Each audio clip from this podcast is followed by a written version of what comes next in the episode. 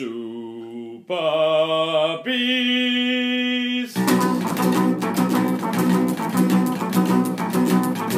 Super Bees. It's a nice podcast. Super Bees. Get online, download it fast. Super Bees. For your ears, it's a beast. Super Bees. Super Bees. Super Bees. Super Bees.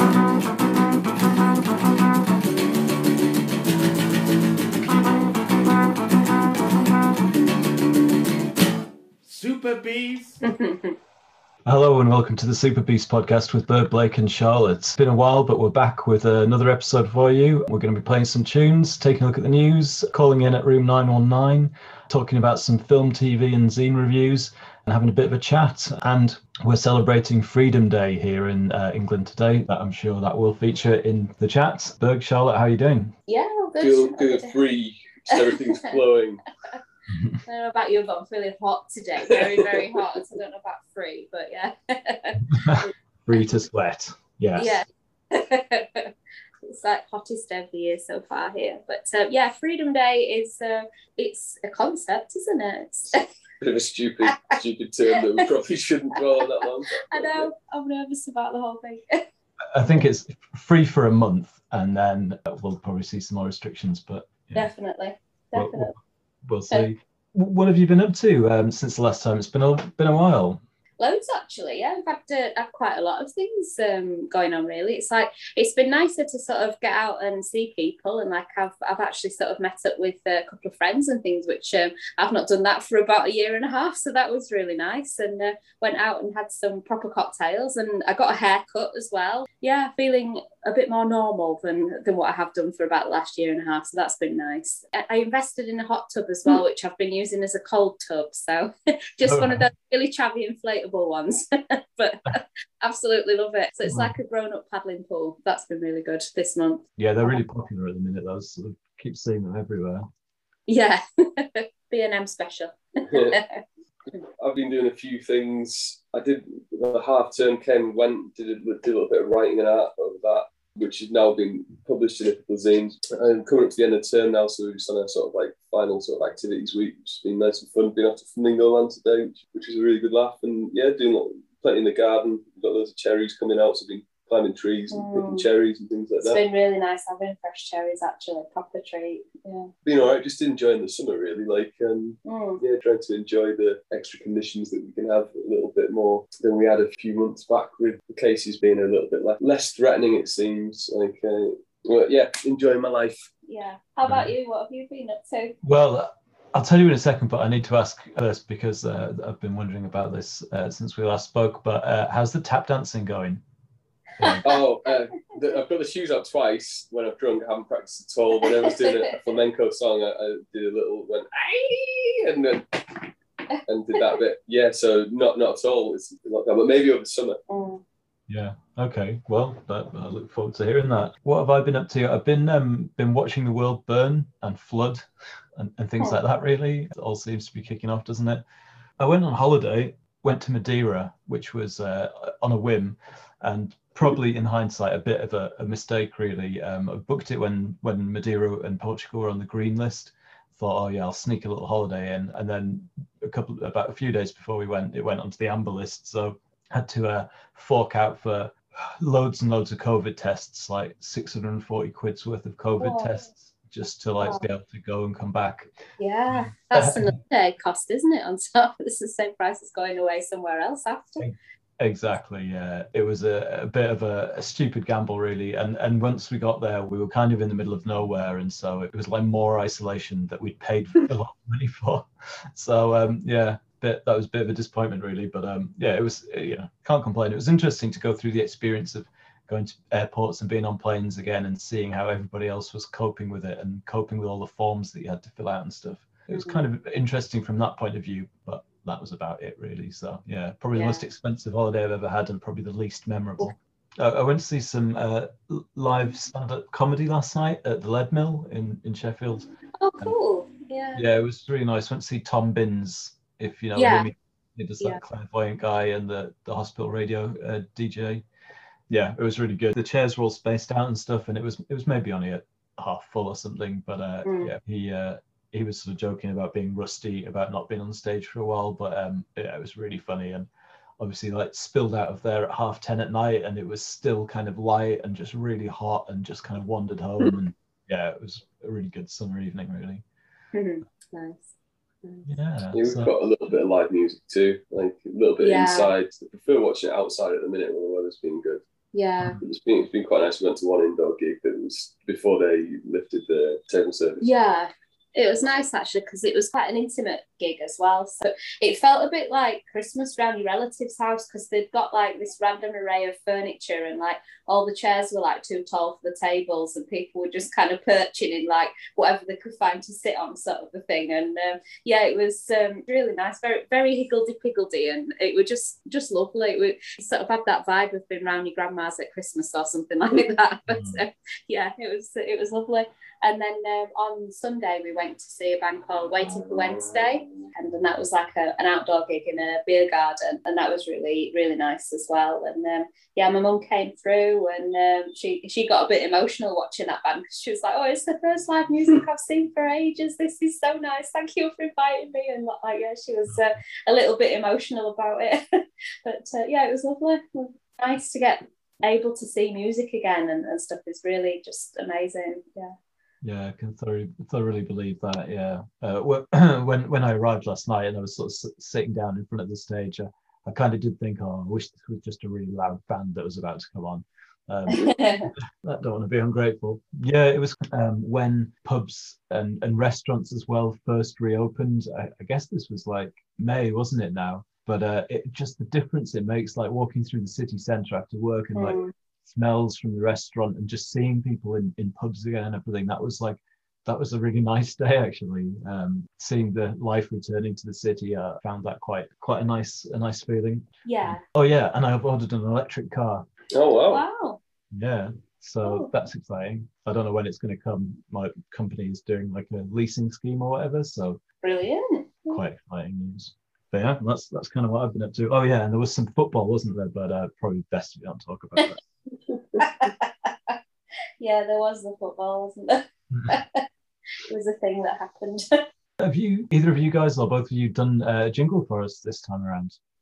Yeah, um, made a little jingle. I'm not involved in this jingle at all. This is words. Oh, I asked you. and you did, yeah, John. To be fair, John did ask me, but um, yeah, I was too stressed with work to feel like doing jingles. So um, this is John's work. All right. Well, I made a little jingle about because Britain hosted the G7 climate summit. All the world leaders converged on Cornwall. They had like 800% increase in COVID cases after that, with all the people came. But yeah, the, the PM f- like flew in from London to Cornwall. I just thought it was hilarious at a climate change concert that he, that he flew in. So I did a, a jingle about about that and about the, the sort of standard of politics at the minute.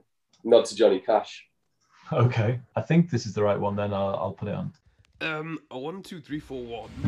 I'm flying down to Cornwall. I'm going to save the planet. When my cabinet officers break the law, no one cares about that. God damn it. Legitimized stupidity and corruption have become the norm. Um, because no one holds the super beasts to account when we break the law.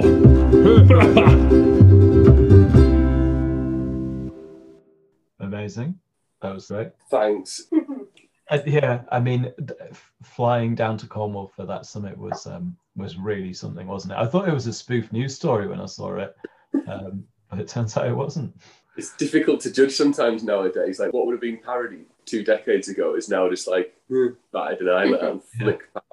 I just can't work out the, the logic and the reasoning behind this at all because it's like I don't know whether they've even thought about like what it looks like to other people or whether they've just gone with the easiest option or whether they've worked it out based on like carbon credits and like I, I don't know it's just it's all a bit bonkers like because I don't know whether it's um, helped fewer people down there on a plane than what they would have needed if they'd gone by car or something like that. But I find it really strange that they've done it and then there's been no statement about why why they've done that, why they've flown and why they haven't gone by car or by train or I feel like he should have walked to be fair, but yeah, it, it beggars belief really.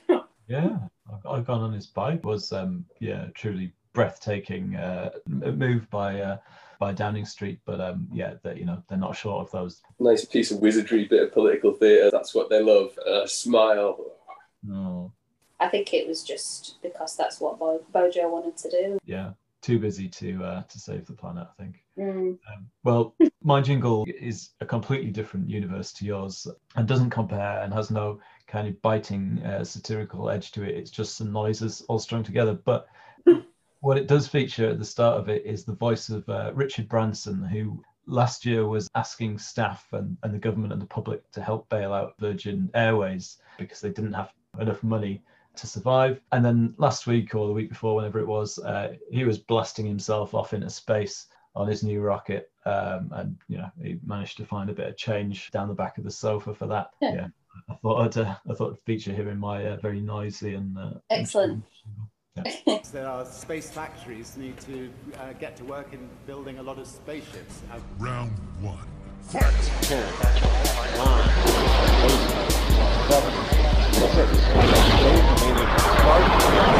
Start. Two, one, booster ignition, and liftoff. How I like it. he got there before Bannon, didn't he? He beat him in the in the corporate space race. Bezos. Bezos. It was Bannon. The Amazon, um, like uh, guy. Jeff Bezos. Oh, is? I don't know what he's called. Have you seen the rocket though today? I laughed my ass off when I saw the rocket today that Bezos went up in. It looks like a giant cock. Wow. There's a surprise. yeah, it don't was. think it could look more like a cock if it tried. I mean, they didn't paint it pink or anything, but like you know, it wasn't far off. He did it though, and he and he went he went a couple of miles higher than Branson, so he's won. Um, which- which Did is- he? You went higher than Branson. in his cock-shaped rocket. Yeah, I'm sure Yeah. he did. A couple of extra inches.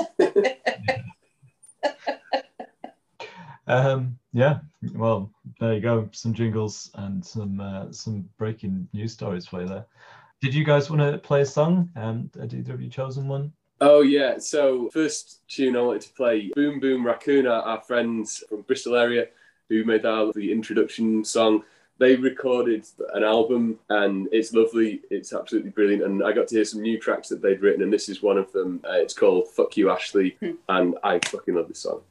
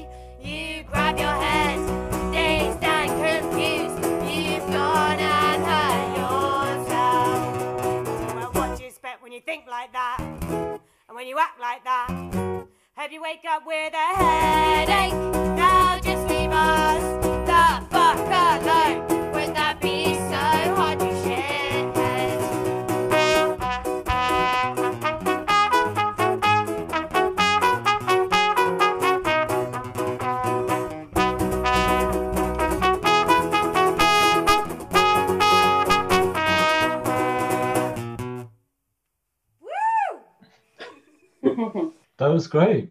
That was really good. That it makes me love them even more than I already did uh, for creating her theme song. So yeah, that, that was great. when people write kind of narrative songs, it's obviously like very true, going through stuff like that. But just to make it quite funny. So yeah, I love that. Definitely. Should we talk about some news? Because uh, there's been quite a lot of news, hasn't there? been epic for news, hasn't it? Don't know where to start. Obviously, there has been a, a heat wave in uh, North America and Canada, killed 200 people in the Pacific Northwest of, uh, of the US and 500 people in Canada um, over the last uh, couple of weeks. Um, and I think they're due an, that heat wave to return again, aren't they, um, this week, if it hasn't already, which is quite concerning. And whilst all of that is going on, there's obviously been uh, the huge deadly floods in uh, Germany and Belgium, 200 people dead so far yeah. In Europe. So those two things combined are pretty bad. And there's also um, some forest fires raging in Siberia at the moment, coinciding with all of that, and uh, and some fire tornadoes in California. I don't know if you saw the footage of those. Fire tornado. Yeah, yeah. I mean, and it, it is what it sounds like. It's a tornado of fire.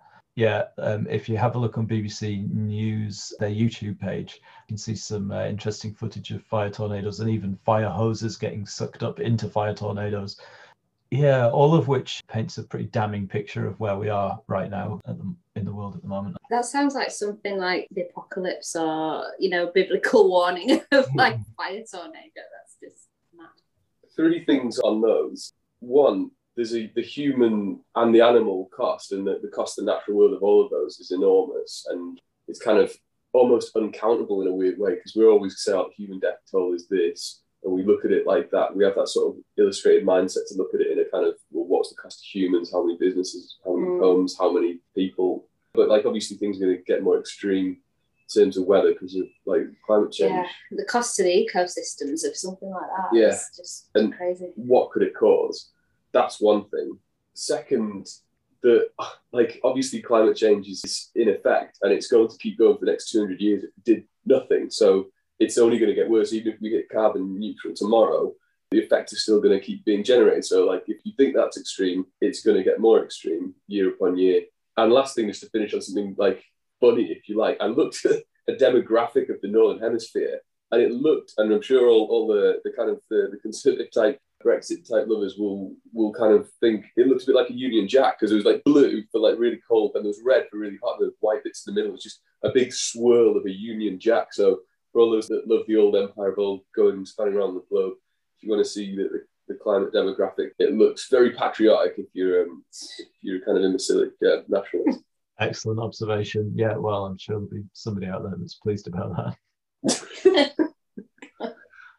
Another news story I I picked up on, and this was about two weeks ago. Israel had used an artificially intelligence guided swarm of drones to drop bombs on Hamas militants. So this is uh, where a single user guides the drones to their target, and then an AI coordinates the swarm, flies them safely, in inverted commas, as safe as a, a bombing drone can be, to bomb some militants. So, uh, you know, that's think about, isn't it? Sky. Um, I um I read about this and it, it really bothers me this because basically they're recruiting kids from quite a young age, um, not just in Israel but other places as well. They're, they're recruiting people that are good at computer games because it's controlling drones and it's been sort of like turned into like a game of, of, of killing. It absolutely horrifies me and I don't know what effect it's going to have on the people who do that because if you think about it, it's just one person that's controlling it and then bombing all these other people, militants or otherwise. And um, I, I just find it really shocking that someone can sit at a computer or even from a mobile phone and just be sat like on a phone doing that is just absolutely crazy. I find it really shocking and just like the impersonalness of of killing, how it's become so easy like that. I just think it's really horrific actually. And I do wonder what it's gonna mean for the people who do that for a job now in the future, like how they're gonna process that in the long term and then also the implications that it has if they get the data wrong and they bomb a hospital or a refugee camp or something instead because that's also what happens so yeah it's shocking yeah there's a thing on the film Toys that kind of looks at that. Like the kids were flying these like um, toy planes that were actually taking part in war. So it was kind of satirized or foretold that kind of stuff Yeah. could be happening. But yeah, automatic uh, acting weaponry and uh, and stuff that's just remotely controlled. Yeah, it freaks me out. One of those things that's warned against, and uh, yeah, it's not a good thing that that, that sort of stuff is, is rampaging and being let out. Yeah because perhaps we'll get to a point where they have like a weapon system where there's no human involvement at all and it's just kind of set up and then it's like oh it looks like there's troops amassing in this place and uh, we're going to bomb them automatically and they might remove like that human control and then then where will we be if you just leave it to the AI and you know Mm. it just starts targeting whatever it wants. Yeah, Barack Obama was a big fan of drone strikes, wasn't he? He was always drone striking people from uh, comfort wherever he was, and um, it's uh, it set a dangerous precedent. yeah right Yeah. Um, Philip K. Dick wrote a rather rather thought-provoking short story about the final consequences of, of like uh, allowing sort of automatic weaponry to go across, and yeah, it's uh, worth warning against. And think people, international agencies will always do things the cheapest way they can with the, the least risk to their own personnel. Yeah. So it's it's going to continue. But I think the thing with the drone strikes as well, it feels a bit like dirty tactics as well, because like the people who order the drone strikes and the people that carry out the drone strikes by pushing the button or whatever, they don't ever see the aftermath of what that looks like on the ground. And maybe if they did, they might be a bit less keen to do it. I don't know. A couple of other quick ones. I don't know if you were in any way anticipating the uh, US government report into UFO sightings by the military. I was sort of kind of half heartedly looking forward to it just because I wondered what they might sort of just touch on some strange things, but it was massively, uh, unexpectedly underwhelming and there was nothing of interest in it, sadly. The uh, only other things that I've got Freedom Day yesterday here in England which is interesting. It's been interesting being out and about um, yesterday and today. Like I've got a friend who was hitting a nightclub at midnight on Sunday night. The, the minute they could open, clubbing was back in action. was Um, this you or was this a friend? it was definitely it's definitely a friend. I, he was going to work as well the next day, so he was going to the nightclub at midnight, and then he was going to work the following day. But it was his 40th birthday, so this was like this is how he wanted to celebrate his 40th. Yeah. so massively hungover at work, but um, he reckons he can get away with it, and uh, yeah, good on him. But yeah, Sheffield last night was kind of banging again with people heading off to clubs and stuff. Uh, and it was interesting being in the supermarkets today and seeing, you know, are people wearing masks now? Are they not? And the what people's vibes is. Um, I think, like from my observations, it seemed like a lot of people are still quite into the masks. Um, Mm. I was as well, so that was quite nice. But uh, yeah, there definitely has been a, a, a shift. Yeah. It's a really weird one watching the press conference where I've, I've never seen such a press conference in all these like emergency pandemic responses where what they were saying and what they were advocating seemed to be so polarized. Mm. It's like we want you to stick to the rules, but we're going to get rid of all the rules.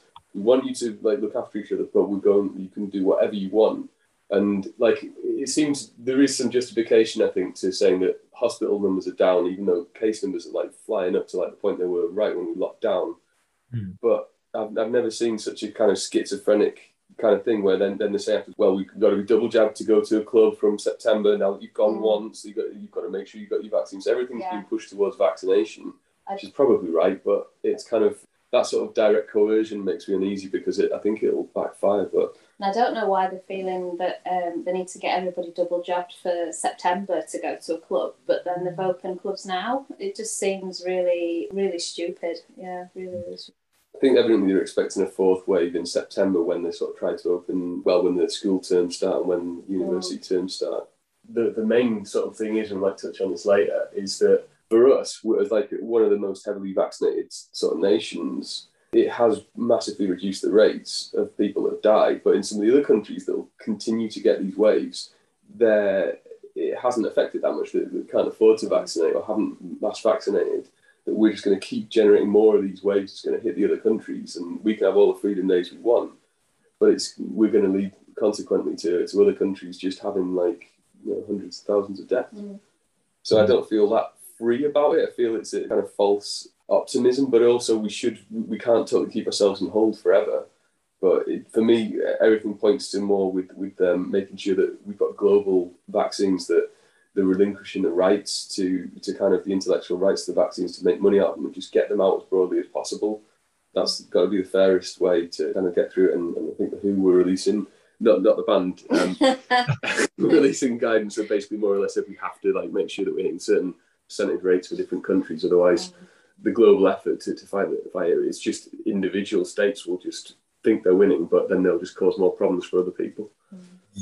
Yeah, I, I guess the argument is that if we unlock a little bit now, at least people get to, I suppose, taste a bit of freedom whilst the weather's good and things, and you know, there aren't other strains on the NHS. It, it's either unlock a bit now or just keep locked down to some extent for the probably for the next year, really, isn't it? Until this time next year or next spring or something. So it's it's definitely a gamble, and I, I don't know whether it's the right thing to do. I, I think there's there's more balance that we could have, isn't there? You know, I- I Mm. like the last set of restrictions probably didn't need to go. You, you know, I don't think they were. You know, uh, they weren't really affecting many people's everyday lives, but I suppose they were affecting business. So that's Yeah. where I draw the line. Anyway. Yeah, Yeah. the I feel like it? they're going to go for like the herd, herd immunity thing a bit as well. So like the way that they've done this is that they've not really allowed enough time for sort of like everybody kind of between sort of like 18 and 25 30 to get fully vaccinated yet they've not really allowed enough time for that so I feel like it's a little bit of a social experiment of like, oh yeah, we'll um, we'll let the the young uns go clubbing again and stuff, and then um, see what happens and let the virus spread amongst like the, the younger people that are less likely to get like chronically sick from it. I do feel like it's a bit of an experiment because like a lot of the people that I know that have got properly sick have been quite young and have been quite fit and they're the ones that have ended up with things like long COVID and stuff like that. So it is a bit of a worry and I, I do feel like some younger people have been really thrown under the bus because they've not been able to have the time to get both vaccines and then they're being sort of put at risk by the fact that like stuff like the nighttime economy and stuff is, is opening up again more so um, yeah I'm, I'm curious to see kind of how this is going to work over the next few months really Hit us with the, the world. Oh well, we'll go through some bits. I'll try and go world, quick and yeah. get out of it. But there's been lots of news. So, Priti Patel, High Court ruled that her detention centres were unlawful. So, not a great policy. I learned as well from reading Amnesty magazine that there is actually no legal entry route into the UK for refugees and asylum seekers. They have to come in illegally because you're supposed to go to the, the nearest country. So, unless they get some sort of illegal border crossing, like a ferry crossing, there's no way for them to get in. And they've just brought into a, a new rule where they have to be skilled refugees. Like it's not just fleeing from war or like persecution or whatever. They've got to be skilled people fleeing from persecution, like lots of conditions on it. Whereas in fact, like I think some of the best people that actually come through as refugees that I've known in my life have been they're not necessarily been skilled when they come here. They've been scared, scared shitless and they've been kind of trying to get out of a difficult situation. And they've learned a bunch of skills and they've a lot of heart to want to give back.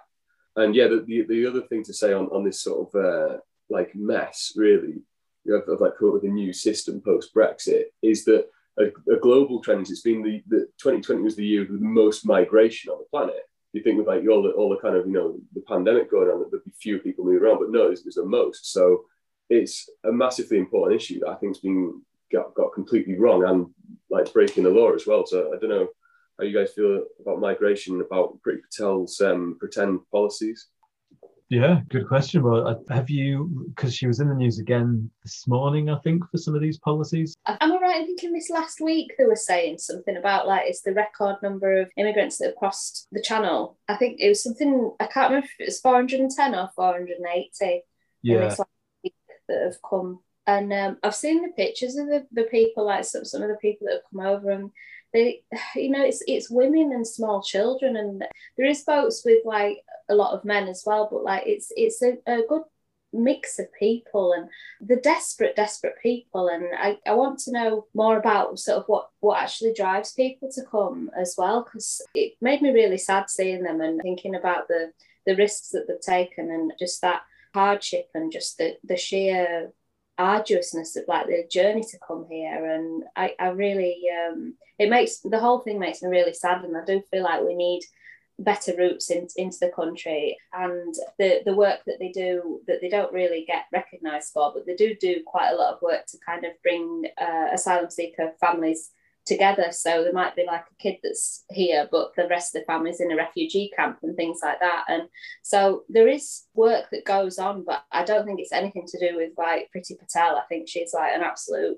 idiot. I really do. I, I can't even articulate how annoyed that woman makes me. Yeah. but I feel like we need a better policy in this country and a way that we can actually help people instead of cutting the aid budget and trying hmm. to turn people back round. And like I think the the Australian Royal Navy got praised a few weeks ago for turning boats back round, basically forcing them, physically forcing the boats to turn around and go back to where they came from and things like that. And if you think about doing that like on the English Channel, like it's a dangerous crossing is the English Channel. There's a lot of currents and big waves and ships and everything else. And it's just I can't imagine trying to cross that in like a crappy little dinghy with a baby or something like that. It's just absolutely horrendous. So these people are desperate, desperate people, and we need to do more to help them. We really do. I think maybe the help needs to start in the places where the problems are. We, we need both. We need a two a twofold thing: something here to help people, but something within their countries as well. It's almost like like those those really really rich uh, billionaire plutocrats instead of like jettisoning themselves into the stratosphere could be Well, doing something mean, to start yeah. businesses and to do something like useful in countries that really Yeah. need the help and the economy built. Yeah. I've taught refugees in one of my old jobs, um, and the main theme from them was that they just wanted to go home. They Mm. didn't particularly want to be here. They were here because they wanted safety. But most of them, they wanted to go home. They wanted to see their families. And it's the saddest thing in the world when you realize that because the rhetoric that we get given by newspapers and whatever is, oh, you know, they're coming in here for, for jobs and all the rest of it. And that's true for some people. But the, a lot of the people that are here as asylum seekers, they just want to go home. They want to be safe in their own countries. They're not here out of choice. They're here because they're desperate people. They can't legally work when they're over here. So No. to say they're after people's jobs is, is just simply Yeah, they not end true. up in a worse position here quite often. Charlotte, yeah, you were absolutely right. This, the story I was I was thinking of was yeah, yesterday uh, uh, 430 people um, made the crossing, which is a new record. Which just shows how ineffective the anti-refugee bill is anyway. So Mm. maybe time to rethink that. Yeah. the other thing I was going to mention while we were sort of on Priti Patel is is that at at the start of the World Cup, she was pretty much said that it, she understood why fans wanted to boo the players for, for taking the knee to show the solidarity towards like anti-racism.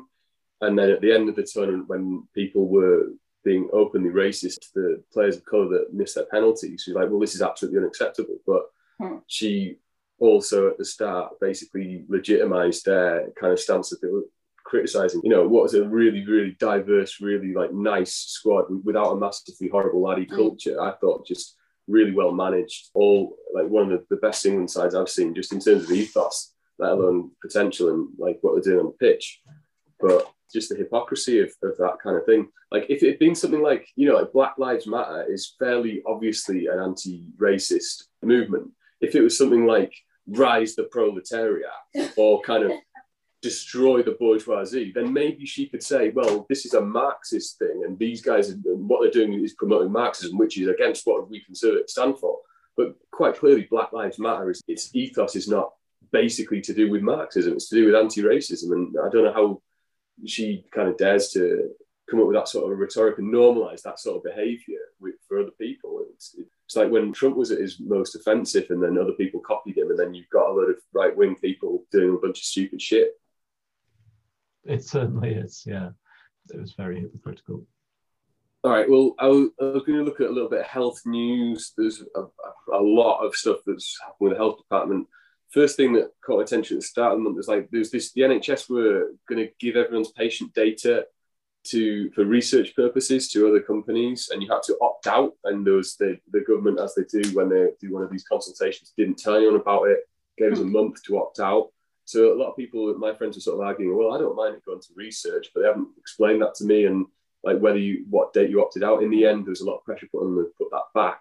But I don't like that sort of lack of consultation, like I said last last episode, and, and not explaining what the decision means because hmm. health databases get hacked and there's, there's a lot of kind of cyber attacks going on, and it made me uneasy that something that could be basically sold to other people to do research because that, that data is worth a lot of money could potentially be lost. And whether you want to help people through your medical research, which I'm sure a lot of people do, or whether I ended up opting out because I thought I'm not I'm not keen to be on a freely accessible database that gets sold to whoever the Tories are partnering up with.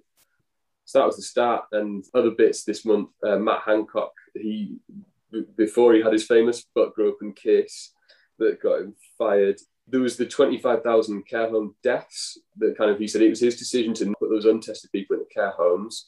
That the, the Conservatives said that that's not going to be investigated for a year. They're going to park that. And also Matt Hancock denied giving any sort of evidence for delaying putting India on the quarantine list when Boris Johnson wanted to go over and do a trade deal with India. I had this new Delta variant that's now 99.5% of the variant in the UK. It's a massively transmissible new variant. They kept the, the borders open so you could potentially do a trade deal. Yeah, there's this. And then he got himself sacked for the, the thing we all know about. A lot of health things. Yeah, yeah, a healthy dose of health news. I mean, Matt Hancock, yeah, what what a guy. But what again, you know, like what a thing to to lose his job for having an affair and for breaking social distancing rules when he should have lost his job months ago for the care home deaths. Like, but people are just focused on the wrong things. They're not. We we we'd say the same thing every time, but um, yeah, it, it sort of amuses me that that it's these sort of trivialities that make things happen and not the, Yeah. the huge death tolls. Am I right in thinking as well that he didn't actually get fired? He got sort of coerced into quitting. Yeah, but basically He enough of his get backbenchers which said, I think is even mate, worse." It's, it's too much. Like you've got to go. Yeah. And he got So he, he got he got basically forced into But quitting. it was, but it's important to remember what Boris Johnson was like. No, no, no, the matter is closed. He, just, yeah, just sort of said it's fine. It's like it's, that level of in, corruption seems normalised, and Horrendous. that's that's kind of really weird.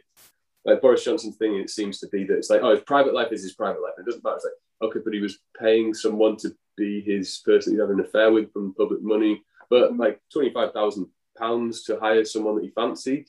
A that he had an thousand affair with. pound a day though. Yeah, it's a lot, but or twenty five thousand deaths that he could have avoided. It's like, but the, it's the the twenty five thousand pounds that and the the kind of illicit butt growth kisses that got him fired.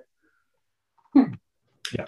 We got um, Sajid Javid now. He's the new health secretary. Jeremy Corbyn tweeted, "Can Sajid Javid confirm he will resign from his extra parliamentary role as an advisor of J.P. Morgan, or that he intends to do so at the nearest opportunity to avoid any perception of a conflict of interest as a role, the guardian of the NHS, because you obviously earns a lot of money for his subsidiary role, a lot more he does in government, and it's kind of interesting as well that he's taken on the role that his first thing was like we're going to get Britain back to normal as soon as we can, we're going to get rid of restrictions as soon as we can. And of course, they've just voted to pass this health and social care bill, which kind of more or less gives routes to privatise the NHS again by the kind of bringing in private providers to run basically the public service. There's still a public service that's, that's free at the point of entry, but it brings in other people to compete for contracts that were like government owned. So effectively, the privatisation of the NHS has gone through. They've got the majority, so they've passed that through. Just doesn't again strike me with much confidence about the, the government or about the, their policies to do with health in the middle of the pandemic.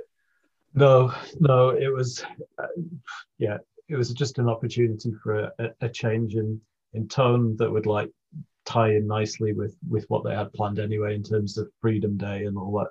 You can't trust any of them. Is the bottom line. I'm not surprised, and uh, Obviously, GB News got launched, more based on opinion than fact and research. And uh, there's plan to privatise Channel 4. I didn't realise that that was sort of part of government owned, but it's like Channel 4 has been awesome for like 30 years. And I don't think they really need to change much to do with that as well. It's doing really well. I was reading about GB News and it really made me laugh. They've got into trouble with some of their viewers for not being right wing enough. So they, um, they had um, a presenter. He um, basically took the knee on air, and then um, they got loads and loads of complaints about him taking the knee, sort of in solidarity with Black Lives Matter. Being he got fired, and then other people quit. So they've ended up basically really, really short staffed, and they had another like key news anchor who fell over and broke his hip or something. So they basically got no staff. and then um, some of their programs have ended up with no viewers because they got boycotted. So yeah, I don't think they've had the best opening week really.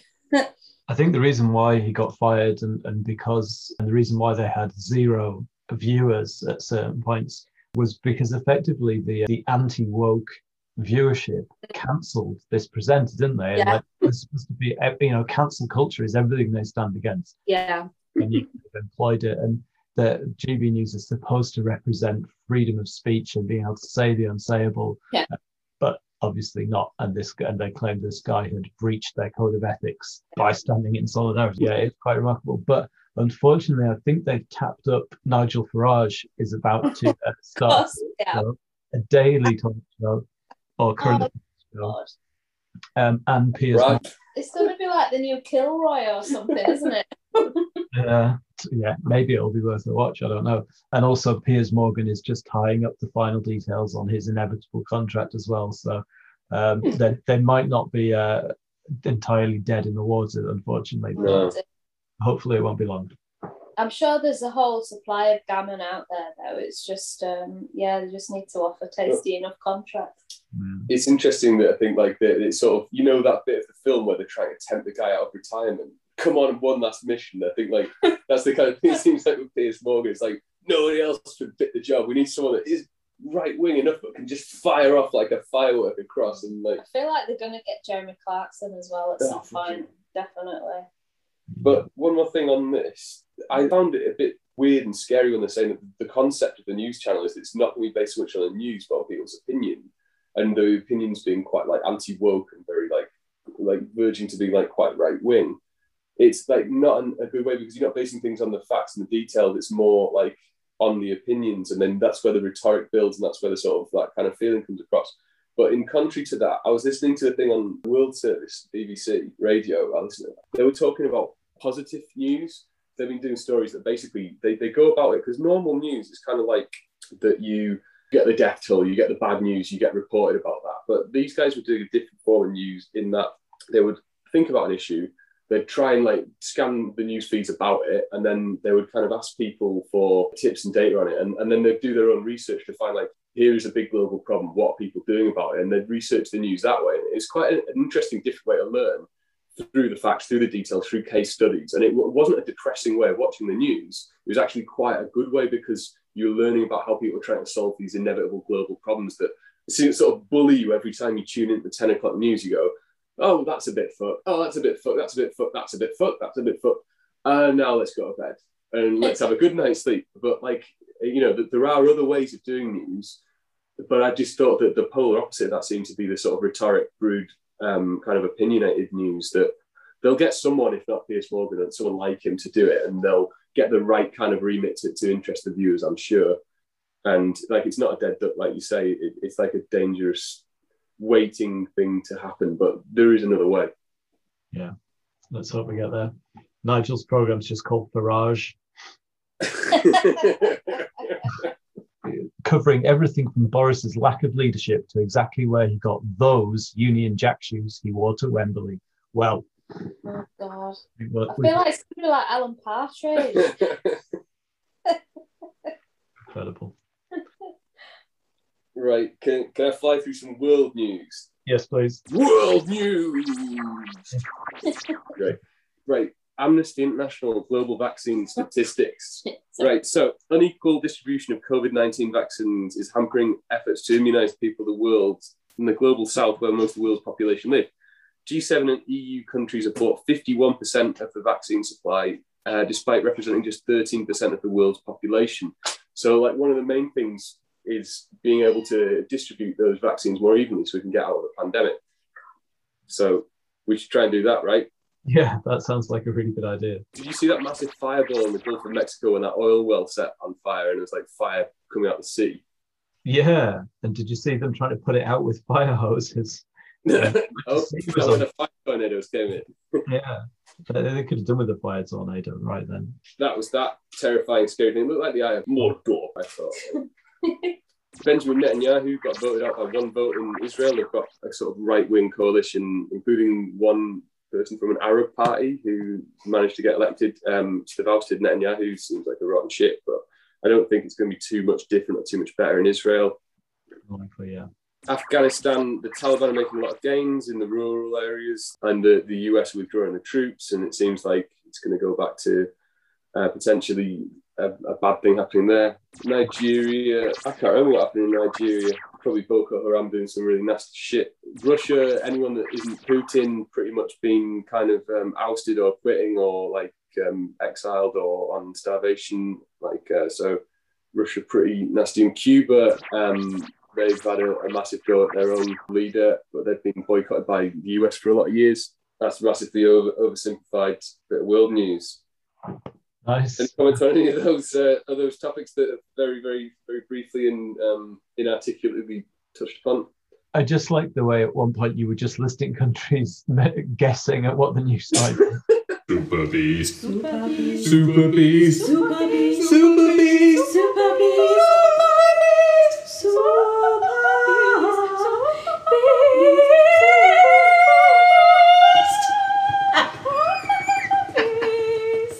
Super Beast. Yeah, almost certainly. Bad things happen. It's true. Yeah, we're very lucky to live in the country we do, even though it's a bit fucked up. Back to the UK, where we're going. We don't need laws. So, um, did you hear the Britain song? No. What's the Britain? Ah, mm, well, well, maybe I'll maybe I'll um, put it in the background of this section now. So, the, so Boris Johnson sort of said, "Let's get all the children to sing a patriotic British song," and uh, you can listen to it. Um, it's got children singing. It's very four four. Um, C major kind of stuff. Uh, you the kids to sing this uh, Britain song. It, it's fucking awful. Um, in my opinion, I was listening to it and I was saying, Charlotte, I can't get this song out of my head. Can you put something else on that doesn't have a 4-4 beat? So Charlotte, being the excellent IBM DJ that she is, put on a 90s dance classic. But then that just morphed in my head to a thing where I could hear, we are Britain and we lead the way with this kind of 90s dance behind it. And it just morphed into one horrible nightmare. But um, yeah, it's kind of weird. It's like this wave of kind of really inept, like right wing patriotic fascism, but it's based around saying that we were all together, but um, that we've got no rights or something. So, Did, is this the one that the children themselves wrote, though? Well, yeah, but you've got to be a bit dubious of them actually writing it because when you write by committee, then it can be uh, like pretty, pretty edited. Yeah. But they might have written it. Sorry if I've, if I've um, upset any child that's listening to this. It's kind of like really proud of the, the song that they want them to sing. I, I would double check because I feel like I feel like if it's the one I'm thinking of, it might be written by children.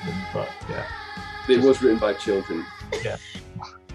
I don't care. It's not very good, uh, and it's kind of really, really, really catchy. Like it's a real propaganda tune. So yeah. you can hear it in the background um, right now. Okay. Get it out of your head if you can. Great. Right. So let's do some positive news. Great. Yep. Right, so there's been draft laws coming in to make ecocide a crime. Getting trying to get countries to adopt a law and to make it law to destroy the environment is like crime because at the moment it isn't. They've got a solution for that they're trialing against single-use plastic using the gut bacteria from cows. They can identify the microbes that, the, the cows' stomachs are, are churning out that can potentially eat the plastic. Then they can bring more of that this has come out of abattoirs, by the way, so it's kind of some of the leftover juices Yeah. from killing the cows. Uh, ironically, it's from that. You- I'm not you- sure if that is a positive. It's not that positive, but potentially something good could come out of it if they can work out this thing. But I was thinking, what kind of gases are going to get emitted if they're eating single-use plastic? Because there's got to be some gnarly shit, and what possibilities does that leave for just getting rid of other shit that can't be destroyed in a normal manner, like through big, basically acid baths of synthesized cow gut bacteria? Hmm. There's a positive image for you, right? I saw a Mm. T-shirt once. Did you? Mm. A cow in India ate a whole t-shirt off a washing line. It looked like it enjoyed it too. Cows will enjoy that kind of thing. Actually, just on that, I can't remember if I mentioned this last time, but I watched your um, recommendation of the Secret Life of Sewage. All right. Yeah. I watched it on you my laptop while I was making the chili. In hindsight, It's not the best thing to watch while you make chili, really. uh, let's put it this way: I haven't made another chili since then, and I don't have one on the horizon. But thanks for the tip off. Anyway, it was interesting. this one's really interesting. So there's a study uh, based on about 2,800 frontline doctors and nurses from UK, France, Germany, Italy, Spain, and the US. It was the first study of its kind where they tested people whose different diets and how badly they got ill from COVID. So, pescatarians, they were 59% less likely to develop serious consequences from COVID. If you had a purely plant based diet, 73% less likely to develop serious symptoms. But if you had a very low carb and very high protein diet, you were nearly four times likely to have moderate to severe COVID consequences. So, it's the first study of that, but like quite evidencing that what you eat is super important for um, for how ill you potentially get. I'd like to know where dairy comes in on this because, like, dairy creates more mucus. Basically, if you eat loads of cheese and stuff like that, like it does affect like the amount of mucus that your body produces. So, I'd like to know sort of whether they looked at, at dairy as well as part of this or not. Interesting. There evidently there needs to be more studies of its kind. But if you're ever looking for an excuse to get onto a, like less of a meat-based diet, now's a pretty good time to do it. But it made me think in turn again that a lot of this desi- virus has come out of mess of meat marketing. Like most of these global pandemics seem to come out of like poorly managed sort of like um, slaughter industry conditions. Seems to be a case of overconsumption of slaughtered animals is one of the things that the virus hooks onto. So I think try to reduce your meat consumption. You're doing a big favour for the planet and potentially making yourself healthy and less likely to get severe COVID. Excellent advice. I had a dream recently. I know hearing about other people's dreams is probably the most boring thing in the world, but I had a dream where lots of little cow heads begged me to never eat meat again. Uh, Oh, God. I went away very moved from the dream, but it, I haven't stopped. I haven't stopped eating those delicious bastards. I don't know whether you can ethically eat meat or not. I'm not. It doesn't sit well with me. I'm sort of like a wannabe vegetarian, but um, I know what I'm like when I go veggie. I'm I'm not a good person to be around, so I like like to have a small amount of meat just to keep myself topped up. Yeah, I think that would work. There, there needs to be like a phased plan, like a kind of some sort of thing to transition you off meat. And I'm sure there i- it is out there somewhere, but Mm. I feel like I need some hand holding. All right, two last ones that caught my attention. There was this really interesting story about DNA testing that you can test for DNA from the area around it in any body of water. So anyone can do this. You can just get some water, you get a DNA testing kit, and you sort of say that what animals have died in the area, what animals have bacteria come up, what things, and it all flows into the water course. So you get a very weak trace of whatever's been around through that, and you can test for it. I thought that was super interesting that pretty much children can gather a sample from anywhere. They could analyze it themselves, or they could send it to a laboratory, and they could find out a heck of a lot just from what runs into a water mm. course. That's why they don't put graveyards near streams, isn't it? But, but what would you find out if you did that? So if a kid got some water, sent it off to a lab, what would they find out? What would, what would it tell them?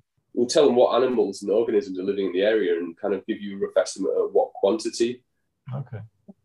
So in terms of like finding out about your biodiversity and things like that, or lack of biodiversity, I like good science like that where it's just quite simple, quite easy to access, and that for me, screaming out for like school children to do some like you know go for a nature walk, get some data, and then extrapolate what they can and learn and use mathematics and scientific modelling to so.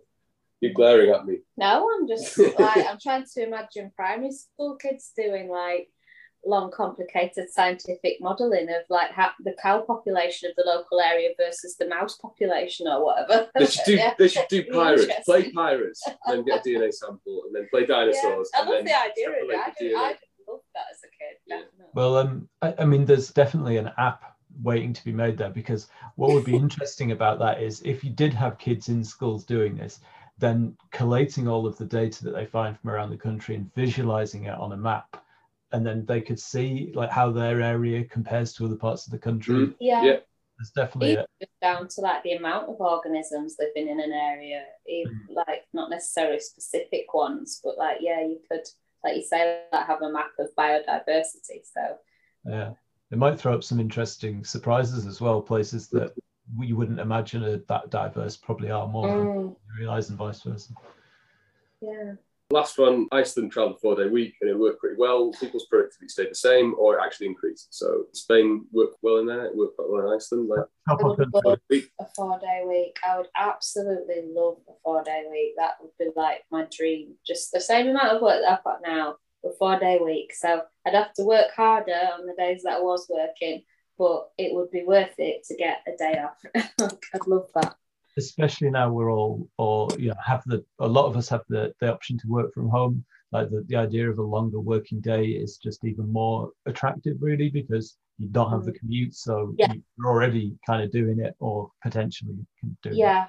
Because I, I find that I already do like extra work because I'm not commuting. So like Oh, really? yeah, I'll like log on sort of just while I'm having my coffee and my breakfast in the morning, even though I'm not supposed to start till nine, I'll log on at like half eight and sort of check emails and actually start working. And I do that quite regularly. really. So I think that that's yeah, I think a four day week is definitely doable, especially working from home. Yeah, one of the things that I was thinking from that was that the, the model of getting people back to work, going to the shops, you've got to go to the places where you commute, you've got to do work, work, work, and you've got to do the same things so the economy works. But a four day working week, if you gave people more leisure, they'd be going to the cafes, they'd be going to the other places, they'd be mm. spending their money. And it's more of a, a, a kind of stretched out way of doing it. It's that you wouldn't necessarily get the morning rush hour where you've all got to grab a plastic coffee and then chuck your thing in the thing. You could all spread out and do it a little bit more evenly. So I think I'd, I'd be keen to trial that here and think it could actually be something that would be very positive coming out of COVID rather than just the same old ideas. Mm. Yeah, I'd love, Oh, love That- That's the news over from me. okay wow. Well um i think i think we've covered it all anyway. That was two months of news in in about 45 minutes. Well done us. So, supposing we hit the body with a tremendous uh, Super.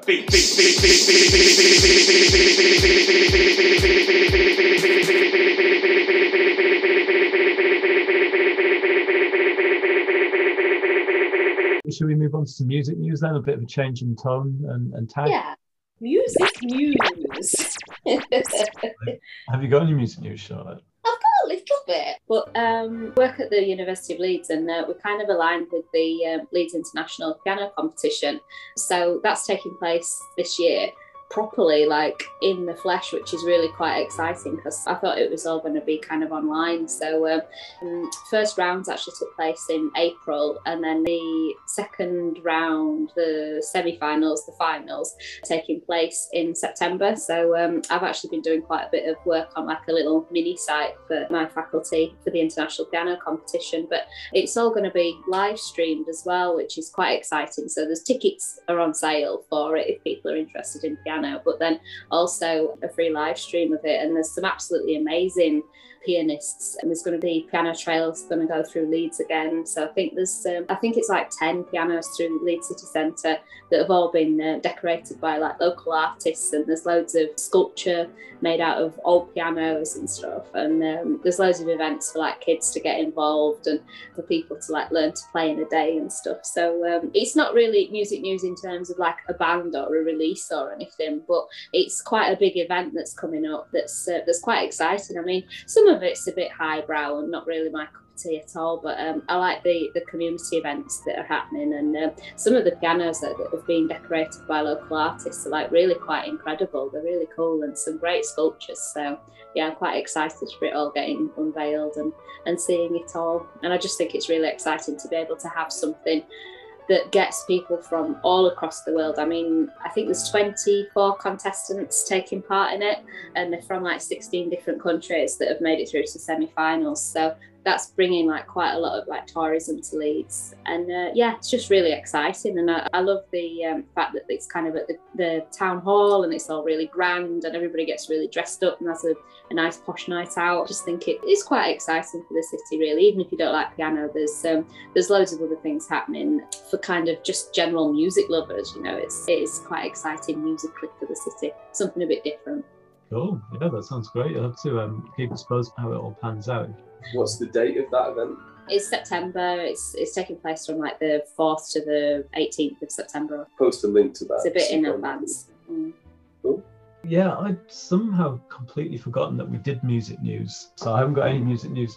Um, but before we started the show, I saw that there's a new song by The War on Drugs, which some people might like. I like their last two albums. They sort of sound like Bob Dylan and Dire Straits and uh, Bruce Springsteen all kind of rolled into one. And Yeah, I like them. anyway, they've got a new song out. It's quite sort of down tempo, um, which is unusual for a single by them, but I think sounds sounds like it's got potential. I'm look excited about a new album soon. That's about it.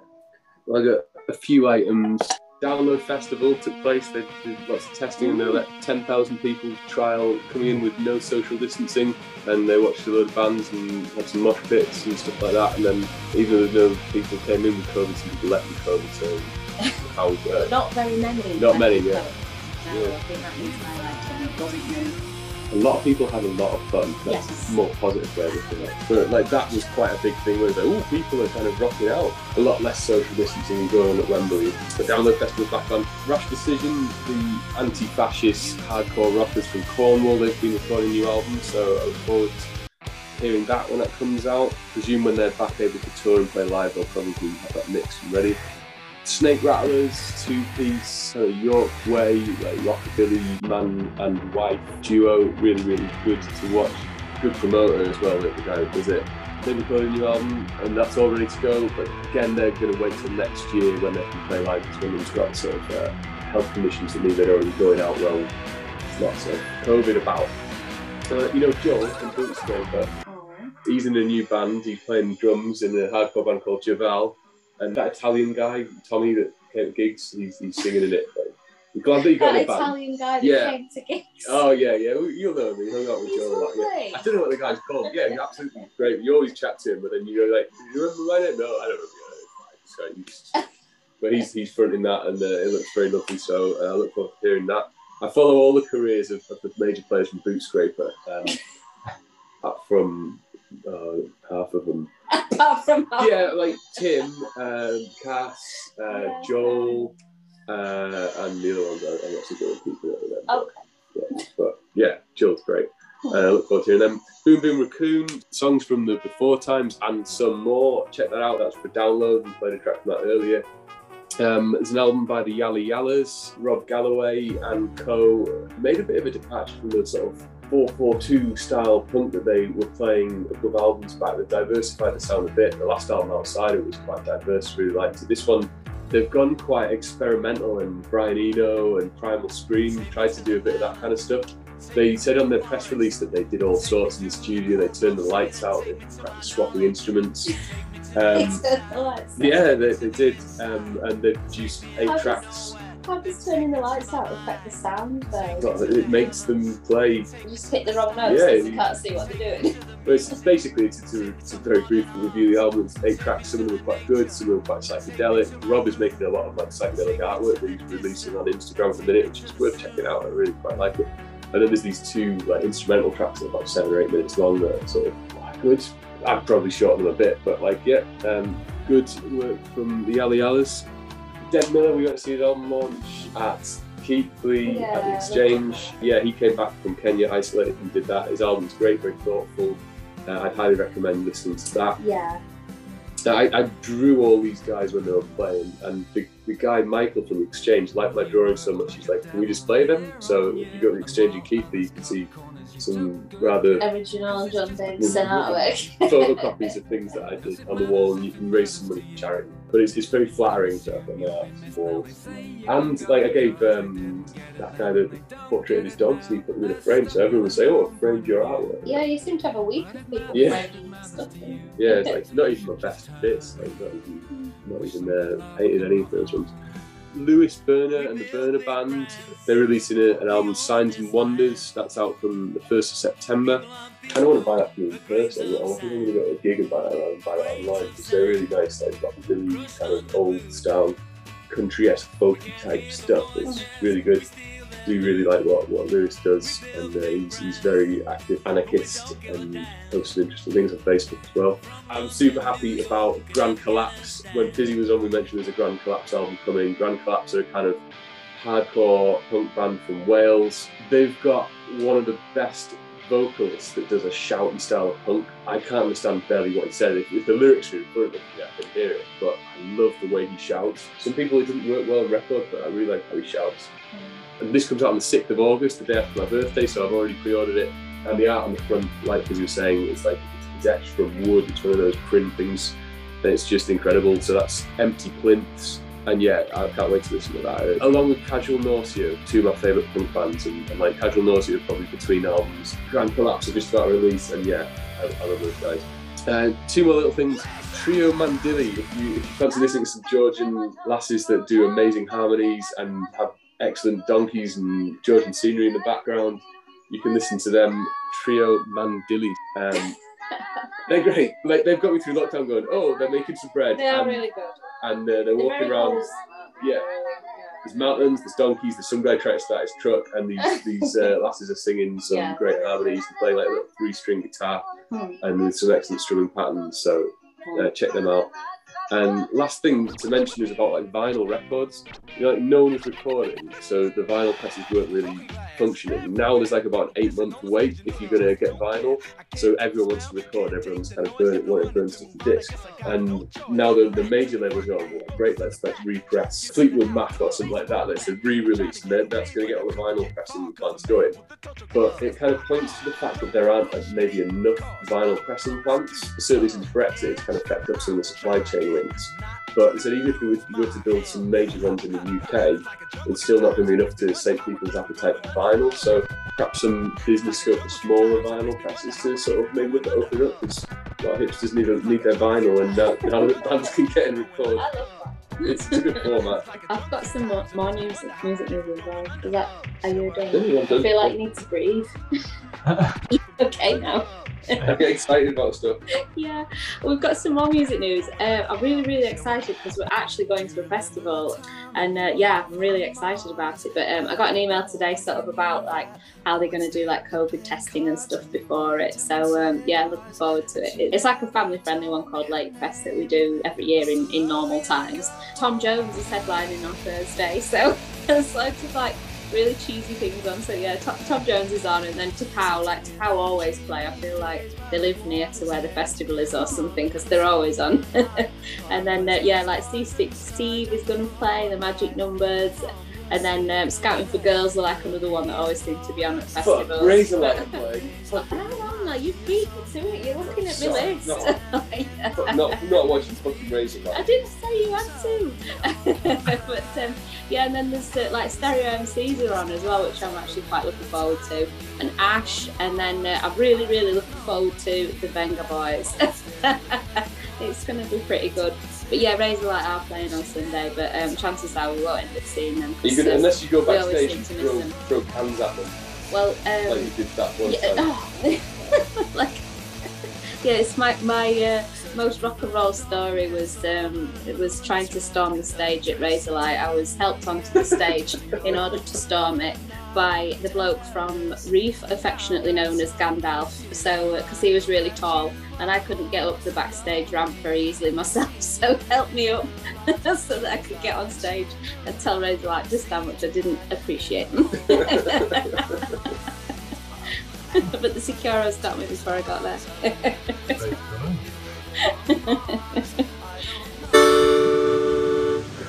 There was a lonely animal who tried to feast and combine with others and became a super Yeah, so I'm going to play a song by uh, Alice Phoebe Lou. It's called Dirty Mouth. There's not really any big meaning behind it. It's just one of her like newest single, and I thought it had a nice light, kind of summery, breezy pop quality to it. So um, I'm going to play that now.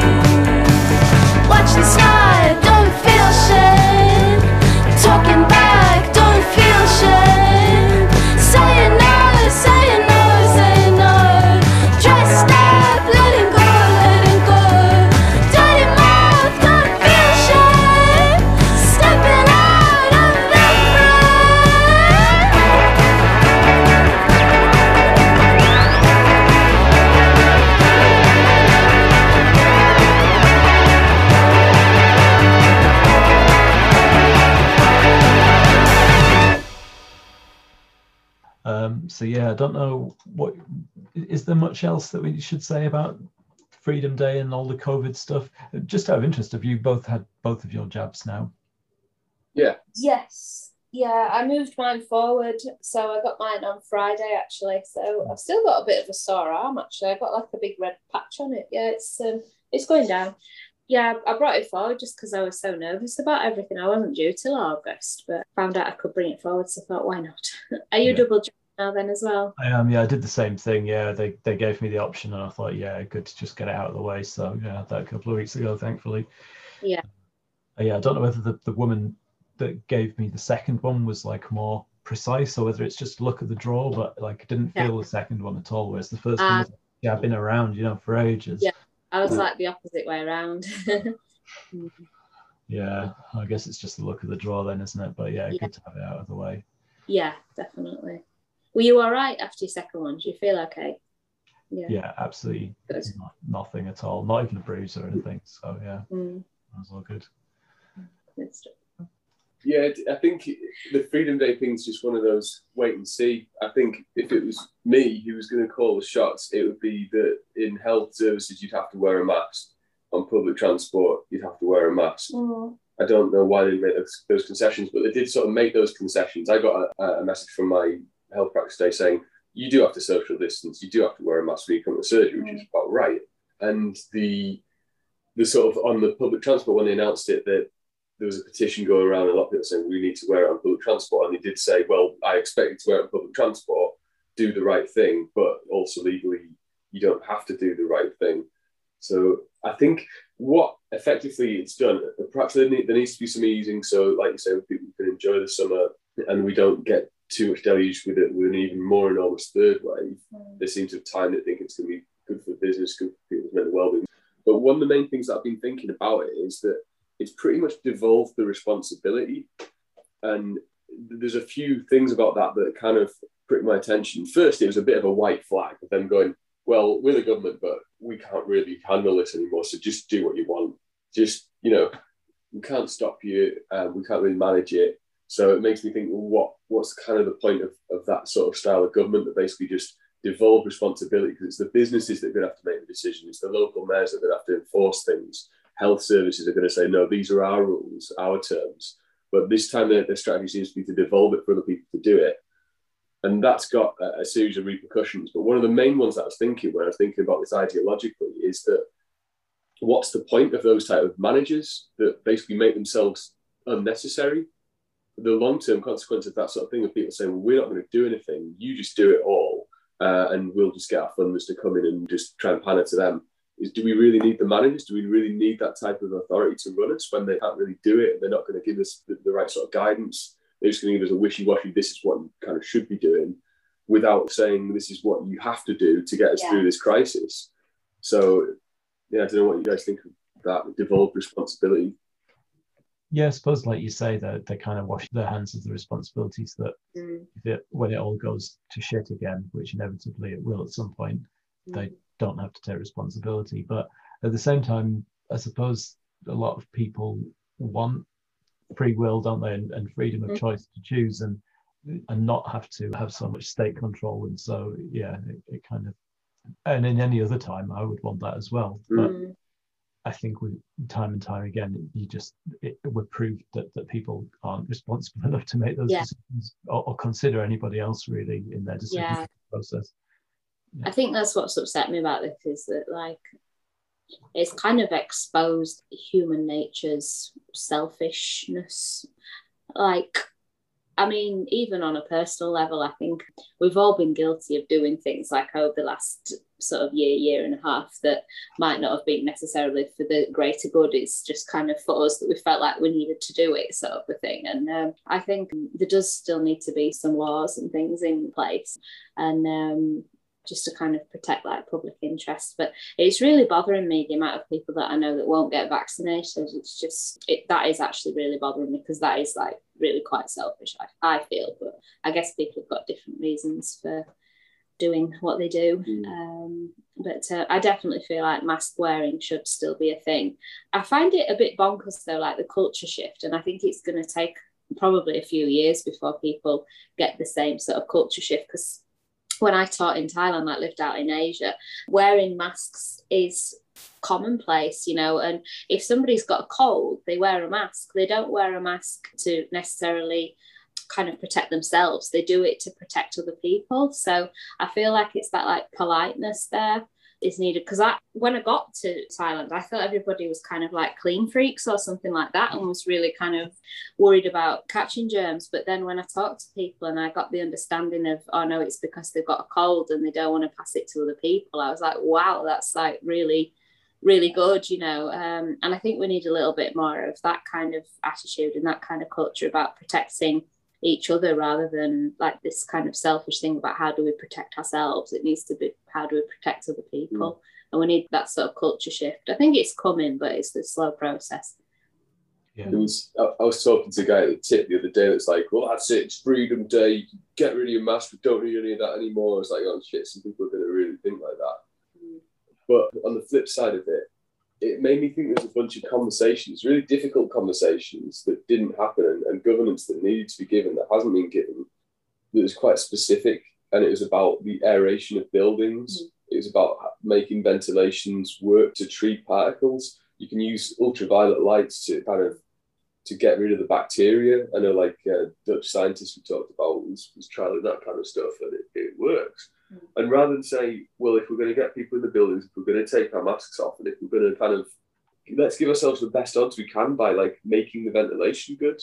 And there was I was expecting for the last bloody year and a half that we're going to have this conversation about ventilation in buildings, and we haven't. It's just been not there at all. It's just been ventilation needs to be good. You get this general overall advice from the government, but there's no form for how it should take. It's kind of like saying you, the, the cladding on buildings shouldn't be flammable and a death trap, but there's no kind of, or you'll get your ass sued and you're going to make it livable and you've got to have these certain standards. For me, that the standards need to come from the government, but the government seems to be saying, no, the standards need to come from the businesses and we're going to give this very general advice to the businesses and, and make favourable conditions. But I suppose a lot of the Tory party donors are private property developers and stuff like that, so they don't want too many bills or to have to increase their safety. So, but it, it just feels like a massive missed opportunity for me. I thought that this is stuff we could have been doing because when it gets colder, we'll have to be in the buildings more with, without our doors and windows open. And let, we could have sorted it out. We could have like installed those things and made everyone actually feel safe and make like actually beating this virus that's going to mutate more and it's going to mutate more as we're mixing together in this kind of free way. It's going to make more virulent like mutations that would be more dangerous. So why we didn't really go to the next stage of fighting it, I don't know. It's, instead, we've just had this like we need to ease, we need we need the mental health.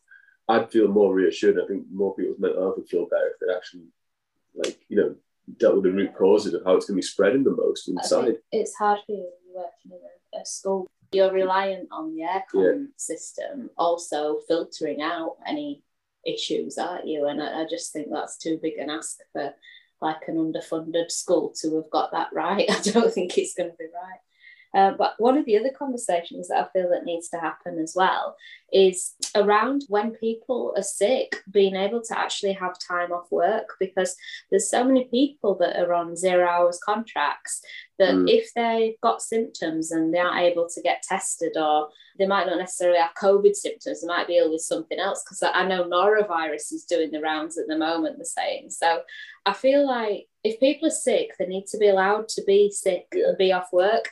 And there needs to not be this presenteeism that there is at the moment. Mm. It's this thing of like, oh, I've got a cold, but I've come into work and I've soldiered on, and you know, and they, they sort of um, expect like extra brownie points for turning up sick. And I really, really don't like the presenteeism culture that we have in this country. Of if someone's sick, they're sick and they should be off work, and especially if they've got something that's transmissible, not even COVID, but anything that's transmissible, they Mm. shouldn't work because this is why things like flu and everything else do the rounds because we've got this culture of presenteeism and people feel like they need to commute and go to work and that's why it spreads we need to be a bit kinder to our workforce and our, our staff in this in this country really Mm. definitely Yeah, I would definitely agree with all of that.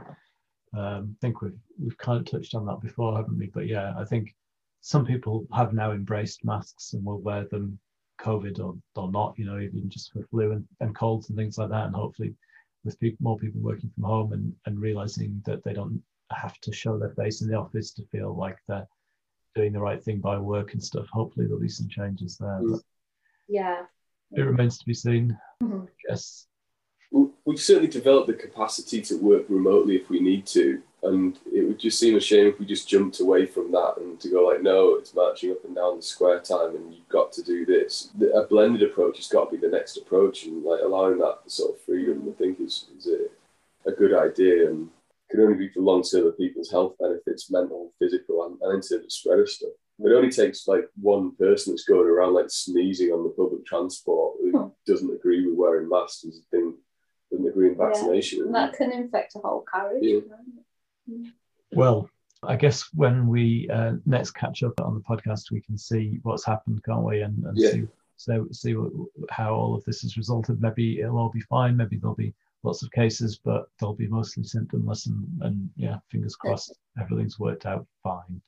yeah yeah Ascend holy preface, ascend up to Saturn, ascend from skinny oil, make a circular pattern, ascend ancient relic, form those holy rings, ascend like a super beast, restore everything. Super beast!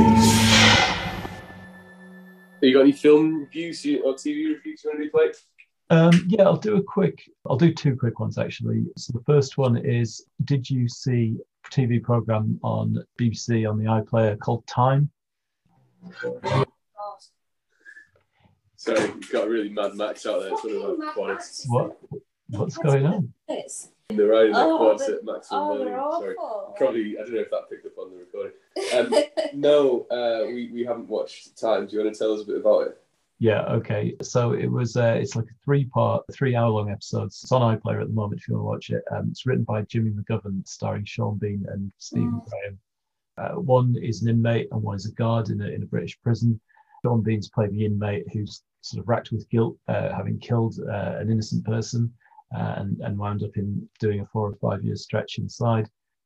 Both of the leads uh, are really excellent, especially Sean Bean. Like, is a really great showcase for what a good actor he is when he's given some good material to work with. Stephen Graham as well is is also really good. Isn't overacting as he sometimes can do. Yeah, it's really intense, uh, really believable, and, and quite moving, especially the final episode. And you know, being a prison story, it's not too exploitative or just like unnecessarily kind of nasty and cruel and rapey or anything like that. It's actually, you know, really well put together and really well written. Mhm. Um, so yeah, highly recommended. I think that's one of the best TV shows I've seen in, in quite some time. Yeah. And yeah, just a three parts. So I'd like to see that. I've seen reviews of it and uh, a few clips and stuff from it, but yeah, didn't get around to watching it. Definitely, yeah, that's one I'm going to try and catch up on over the next few weeks. yeah, I definitely recommend. Yeah, I was having a look, and um, it seems like Jimmy McGovern's written some other uh, series that the two of them have starred in together as well. So I'm going to kind of go and hunt those down now. The other thing I watched was A Quiet Place Part Two. I don't know if I'm saying that because the first one gave me nightmares. So, what did you make of the second one? well, if you like the first one, it absolutely is as good as the first one. Uh, I wouldn't say it's any better. It's it's just a really perfect like continuation. So if you if you got anything out of the first one, you'll get all the same stuff out of the second one. Uh, so it's Yeah. nice. It's, yeah, it's they've like really that matched it quality wise, like the perfect sequel really. So you should go and watch it. Um, I think um, yeah, I think maybe that's in cinemas at the moment, or on, uh, you can pay to watch it online. But um, you recommend that. Oh, brilliant. Um, I'm terrible with scary films and um, I love a good creature feature. But yeah, so the first Quiet Place, I watched it on a plane because I thought that that was quite a safe place to watch it because I wouldn't want to be hiding behind the sofa or anything like that. I'm on a plane, there's other people, I'll watch it. So- but yeah, then uh, I was really, really sleep deprived and had like the most epic nightmares from that. But it was really good. So yeah, check out the second one. Definitely, yeah. How about you guys? You got any recommendations? University Challenges started again. really excited about that. Okay. I get to unleash my inner geek. I love it. Yeah, I, I got three questions right before I retired Yeah. last night. Yeah, When, when you it's a question on Shakespeare, right? Man's get it. Prince Bob, our male cat, recommends Ben Fogle Lives in the Wild. Like Yeah. he's got a proper man crush on Ben Fogle. Anything with Ben Fogle on, Prince Bob comes in and he just sits and he'll he'll get as close as he can to the television and just like watch Ben Fogle. Like I, I, I don't know what it is about Ben Fogle, but he absolutely loves him. but those are great. That's the type of stuff we end up watching more. People who've gone off grid and sort of tried to lead a lifestyle. They're quite interesting, and he, he chats to them for a bit.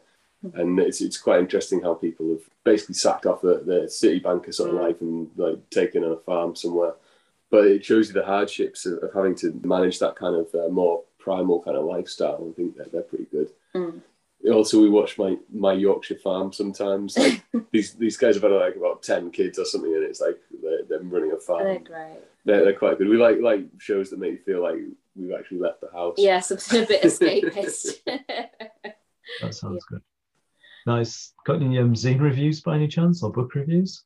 Seen a book review. Shall have you have you read anything interesting first? before I do Um, well. I'm doing my usual, and I'm I'm reading kids' books again. So um, I'm reading the Moomins for a bit of escapism. So um, I've just finished reading Moominpappa at Sea, which is very good and very adventurous, and um, it covers all sorts of themes. Like obviously, it's aimed at kids, but it's got quite a lot of like adult themes in about like loneliness and kind of despair, and then feeling a need to travel, and then it's got kind of like a theme of like community running through it and then mental health and all sorts of stuff. It when you read them as an adult, you Mm. get quite a lot more from them than what you pick up as a kid. So Moominpappa at Sea, definitely.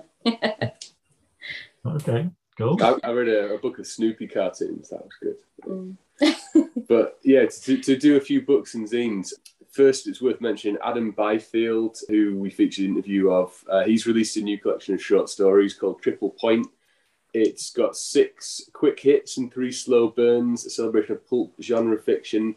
Buy it from Adam. I got my copy within 48 hours from his Amazon ordering service, and like the short stories are shit hot. The stuff I've been reading at the minute is like science fiction, really deep, flips really quickly, like horror. I think his short stories are the strongest point of how he writes. That, that like he said in the interview, like vehicles for ideas, and it's just nice to see him explore his, his love of, of sci-fi because I really love sci-fi. So check out Adam's um, thing; they're really good. Rachael House, who's a, an illustrator and a feminist activist, she released her lockdown comics in a book. This is called Resistance, Sustenance, Projection. I've been reading this gradually, a month's worth of cartoons in a night or something like that, just reminding myself of the mental atmosphere at different times. She's done some great, great comics. There's some nice commentary in there as well about them. Stuff I've been reading African Violet, African short stories. This one is the Caine Prize for African Writing for 2012. Really, really interesting to get like writers from around that continent, um, what they're interested about, explore some of their life issues. Really eye-opening some of the bad stuff that goes on there, but also some of the joy and the, the personalities of the people involved and the different lifestyles. So I highly recommend that. I'd, I'd be up for reading more of those type of stories. On Rachael House's book launch, she had a bunch of other people reading their books, and this is one from Natasha Natarajan, um, FLM Comics, stands for Fuck My Life Comics. the introspective slices of her looking at her life and what she's thinking about to have quite interesting thoughts. Really beautifully illustrated. When if I'm flicking it, it's popping up with pornographic images because there's a lot of porny stuff in here as well. But there's some very interesting thoughts, and the way she writes about it is quite hilarious. As she's like being with different people and settle to different relationships and travel to different places. So I'd really, really recommend Natasha's work. She's just been doing a comic convention in London, which she's been displaying her work. Her recent stuff's really interesting. She popped in a free zine about music that changed my world. Lots of nice illustrations of musicians and world music and things of this nature as well. Great art, interesting person to trade zines with. So I traded with Esme, who creates voices, etc. This is a, a woman that's quite open about hearing voices and controlling how much she can speak to them or talk to them or leave them alone or it's the most compos mentis standard of someone that's undergoing quite what you might perceive as a mental health issue or like as a gift I love that. but it's so beautifully made really- you, you want to look at this picture here blake and tell any of these celebrities and i'll tell you if they heard voices like pick a celebrity Um, is that Anthony Hopkins? anthony hopkins do you think he heard voices Probably. did report hearing voices you're right do you want to do another one Um, Bowie? bowie what do you think Yeah, almost certainly, right? He did not. No, he did Oh, not report hearing voices. But yeah, what about Margaret Thatcher? Should we find out? Did not. No, she didn't. Churchill did report hearing voices. So there you go. He heard voices. But yeah, it's it kind of talks about how you get help. It talks about support you can get, and just a really, really beautifully handcrafted, handmade with lots of little mini features inside it. So I'd love to trade with Esme again and read more about it. But I've not met someone that's been so all right about something that you'd consider quite a stigmatized situation. She was absolutely cool with it. Cool. Uh, Ugly Love. This is a zine about resentment, about someone that's in a band and does mental health work and just picking through different people's ideas about resentment. Really, really interesting zine from Cornwall. Really dig what Natasha does and the interviews she does. Like this a lot. And it, it's very cynical, but very beautiful. So I can highly recommend Ugly Love. You can check that. Link all these at the end. This Body Matters is a, a collaborative scene about body image. This was really interesting. Just really, really interesting people like talking about how they feel about their body. And uh, the, the best tip I got from this is like, don't ever compliment someone on how they look. If you compliment them on something that they've actually done, you shouldn't get used to complimenting people, especially women, on, oh, you look good. It's like, is that all you're good for? No, it's how you are, what you do. Um, I was on holiday. Uh, I was reading Hard Femme. This is uh, a zine by someone who's a larger body stature, who's female, who is writing and drawing about their body and uh, the issues they've got and how to survive on not very much money and how to be comfortable in your body. And I highly recommend. I bought four issues of Hard Femme, so I'm looking forward to getting through those uh, over the summer. I've had a look at all those things, and I think they're all really good. Actually, yeah, I've been having uh, having tea breaks and having a look. You are fucker number two. I love the name of that one. I just think it's brilliant. You are fucker, and then they just put a number on it. I Punk think and it's such a good name. Don't need to say too much about that. I really enjoyed it. It's a freebie that I got. Drawn poorly. This has been a lockdown thing where people get an image and then they get paid to talk about it. The first thing I mentioned about this is none of these pictures are drawn poorly. They're all quite good, but uh, people get to like say what what their Instagram is, and that's the way a lot of people go. And like Instagram likes, it's an addictive thing generating content for Instagram. But yeah, you can buy zines with people's thoughts and ideas, and some of them are very, very beautiful and, and it's thought provoking hearing people's anxieties during lockdown. And yeah, this one's about nature. Lights Go Out and Gadji 44 is a split zine where these guys write about the 90s. Hilarious recounting tales of uh, different people they've met. Uh, like, I'll, I'll give you a quick example here. So, he's talking to a guy called Andy Eight Cans. This is Gadji. And he's like, he meets him on the way to football in the morning. And this guy's sat on a bench drinking eight cans, getting pissed. He's like, Oh, you going to a gig? He's like, Yeah, I'm off to a gig all day. Great. He comes back after the football match, and Andy Eight Cans is still there on a second batch of eight cans. This thing will get a blaster on the park. And he's like, I thought you were going to a gig. He's like, Yeah, but um, I'm not getting picked up till six. Reminds me of some of our old mates from Stanhope Park that, that out. And yeah, Lights Go Out is uh, they're talking about their business and bootlegging live gigs, taking a tape recorder in to especially places like Glastonbury and things like that, recording all the sets, duplicating them in a van in a number of tapes, and then selling them. Yeah. So um, lights go out. Mr. T uh, giving a lot of memoirs about his past, and this guy reviews every single demo that seems to come his way, whether he likes them or not. So I think he's hit some guilt in old, older age from basically nicking so much music and selling it uh, from gigs. He he's now does a lot of good work, bigging up other people's music. So karma's a weird thing. Right, last few. So this yeah, I'm going to pronounce this right. It's, it's a Liverpool zine called A. Uh, this is a punk zine, lots of writing about lockdown actually, this one, and uh, punk gigs that have been on, people's thoughts about like different issues to do with lockdown, book reviews, zine reviews. Really, really like the standard of writing in here. The, the chap that writes it, I think it's called Andy, seemed absolutely lovely. Got in touch with me after I traded with another guy, and he sent me some, loads of different copies of this, and I, I need to get through more of them. But I really, really like the style of writing and what he does, and yeah, big up the punks. And then last one, these are international paper core. I've read four of these issues since we last spoke. It's based in France and it's an international punk team. Very, very pigeon English at times. I, I had an article published in issue number five, actually. If you want to read my stuff, I'm in there with some illustrations and stuff I did. But I'm relatively boring as, as opposed to like punks from Israel or Myanmar or kind of talking about touring around like Asia and getting stuff nicked by cops and being treated horribly by promoters. It gives you an idea of like different punk happenings all over the world. Uh, I love this. Uh, I'm not even necessarily as left wing as some of these guys that write in here. Some of these people are like really kind of out there with their politics and anarchism and stuff like that. And I like that stuff. I like reading their points of view. And I love reading about punk from around the world. But I don't always share their conclusions, but like I respect their ability to be free and to kind of give their ethos and to communicate with each other. And even issue four is quite interesting because everything said they'd, they'd give them away free to prisons. So a lot of prisoners started requesting this zine, didn't pay them anything, and a lot of them got sent back uh, because the prisons wouldn't accept this kind of you know very lefty sort of propaganda. But Giz, who runs this and and his crew, are really busy and hardworking, and I really rate it. Get all the paper core. If you want to get all of issue number five, you can check out some of my stuff as well. Very good. That's zines and books from me. Cool. Thanks for that, Berg.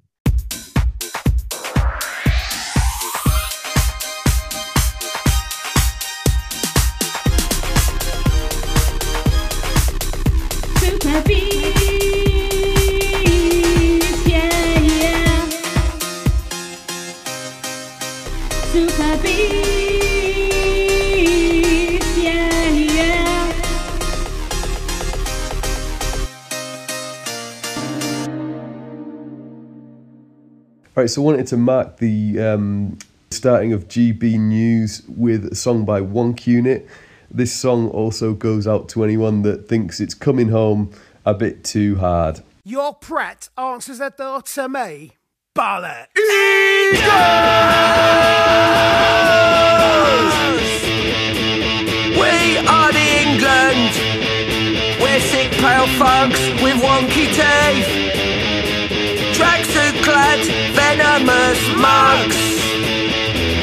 Right, we live on an island.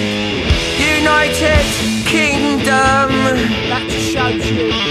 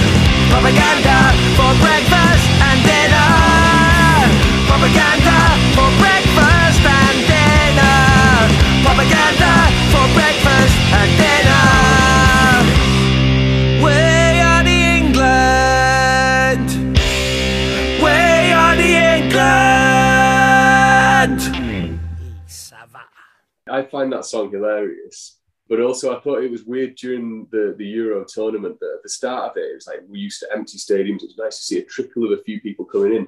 By the middle of it, like Hungary were like, we have a full stadium. We don't believe in COVID. But by the end, it ramped up to like 60,000 in, just acting in like a really egregious way to each other and not particularly nice. So I just think the horrors and dangers of like over nationalism can be really bad. But but the people on the field did a really good bit of team unity, and yeah, they made me really proud. So I do like England, but I don't like people's perceptions of it when they get really aggressive about it. Okay. So- Great. When you're feeling fine and being kind, spend some time in 919. So room 919, where we put good things, Charlotte, what, what are you going to put in room 919? Well, mine is community actually for this one because I've been working at home, as have a lot of people. But yeah, I've been basically told I'm not going to be going back to work for any time soon, really. I kind of reached out to like the local community around where we live a little bit to sort of try and find out stuff that's going on. And I've recently got involved with like um, a community garden that's just around the corner from us. It's like um, an allotment with got a big polytunnel and then various like raised beds and things. And I've met some really really nice people through doing that. And it's just really brightened my life sort of getting to know some people more local to where I live because um, most of my friends live further out from here. So it's been really really nice. And I've met lots of different people from lots of different walks of life. And yeah and just getting together and growing vegetables together and having a good chat and meeting their dogs and things. And it's been um, it's been really lovely. And it's nice to do something a bit more wholesome than just kind of going down the pub or whatever so it's community for me definitely Very good. Good choice. Yeah, for me, I'm going to put in ingenuity because I think a lot of people bicker and moan and like you know have a go at each other on the internet and like criticize, but do something about it, make something new, invent something, think of a different way to approach a task or an idea. Go and educate yourself. Use the kind of facts and the things that you can see. Or for the people that do stuff that you kind of almost like drooling into their smartphones, filling up the world with like cat memes and bullying people through the medium of what they do but people actually make a difference by doing something genuinely showing ingenuity or ingeniousness in some way or other, even if it's as simple as like changing the use of something in your garden or like repurposing an object. Using ingenuity to get you through a tough time, I think, is, is going to make you happy and make you feel more like a human being rather than just a spurious kind of repertoire of, you know, what other people are doing and thinking. So, like, you know, be original, be ingenious. Well, I- I'll put in um, green spaces and, and the countryside and, and things like that because um, I, I'm lucky to live in quite a green city, but um, I've spent quite a lot of time in London over the last month. And having lived there for a long time as well, I remembered the feeling when I first left and first got back to the countryside and that feeling of having forgotten how good it is to be in sort of vast expanses of nature and how easy it is to forget about that when you live in, in cities and built up areas. So yeah, getting back and, and exploring those kind of things is definitely something to treasure and, and to put into room 919, I would say. yeah Good company there. Good call. All right. Shout out to all of our listeners, uh, wherever you are in the world. Don't forget to uh, to get in touch on Facebook, Twitter, Instagram, um, all those kind of places. We are at Super Beast Pod. Um, and don't forget to subscribe in Anchor FM, Apple Podcasts, all those places where you get your podcasts so you don't miss out for the next one whenever that comes. And um, I think that's about it for, for us this time around, isn't it? Anything else that we should say before we go? Have a nice summer. Like, don't Yeah. infect too many people. Be a bit responsible. Enjoy the weather. Be decent. Be nice to animals. like, you know, don't chase them around and bully them, but like, be nice to them.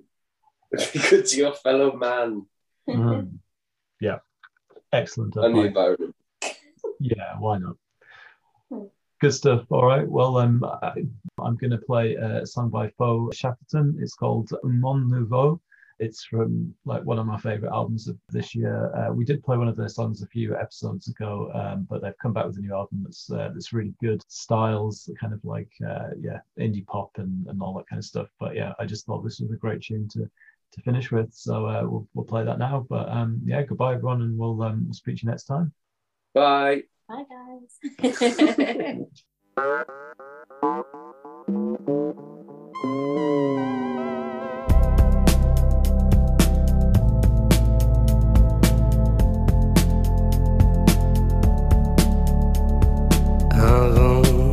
un grand renouveau souffla sur le pays. Très chaudement, dans un bain, un bain de foule dévot, à moitié épaillis. On se mouillait mollement, la glace fondait dans les spritz, c'était à n'y comprendre rien. Tout le monde se plaignait en ville du climat subsaharien. On n'avait pas le moral, mais l'on répondait bien à tous les mots, les traits d'esprit du serveur central.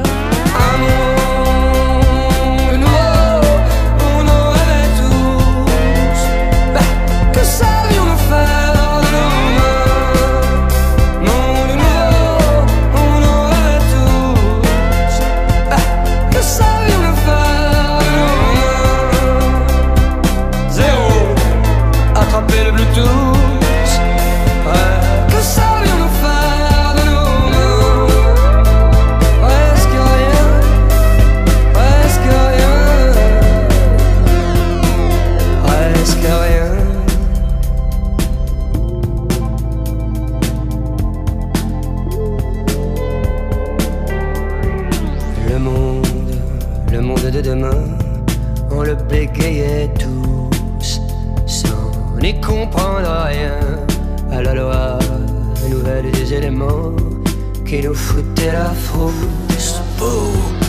Les poils en même temps, la clarté nous pendait au dans sa vive lumière bleue. Nous étions pris, fait cerner, l'évidence était sous nos yeux comme une publicité qui nous masquait le ciel. Des millions de pixels pleuvaient sur le serveur central.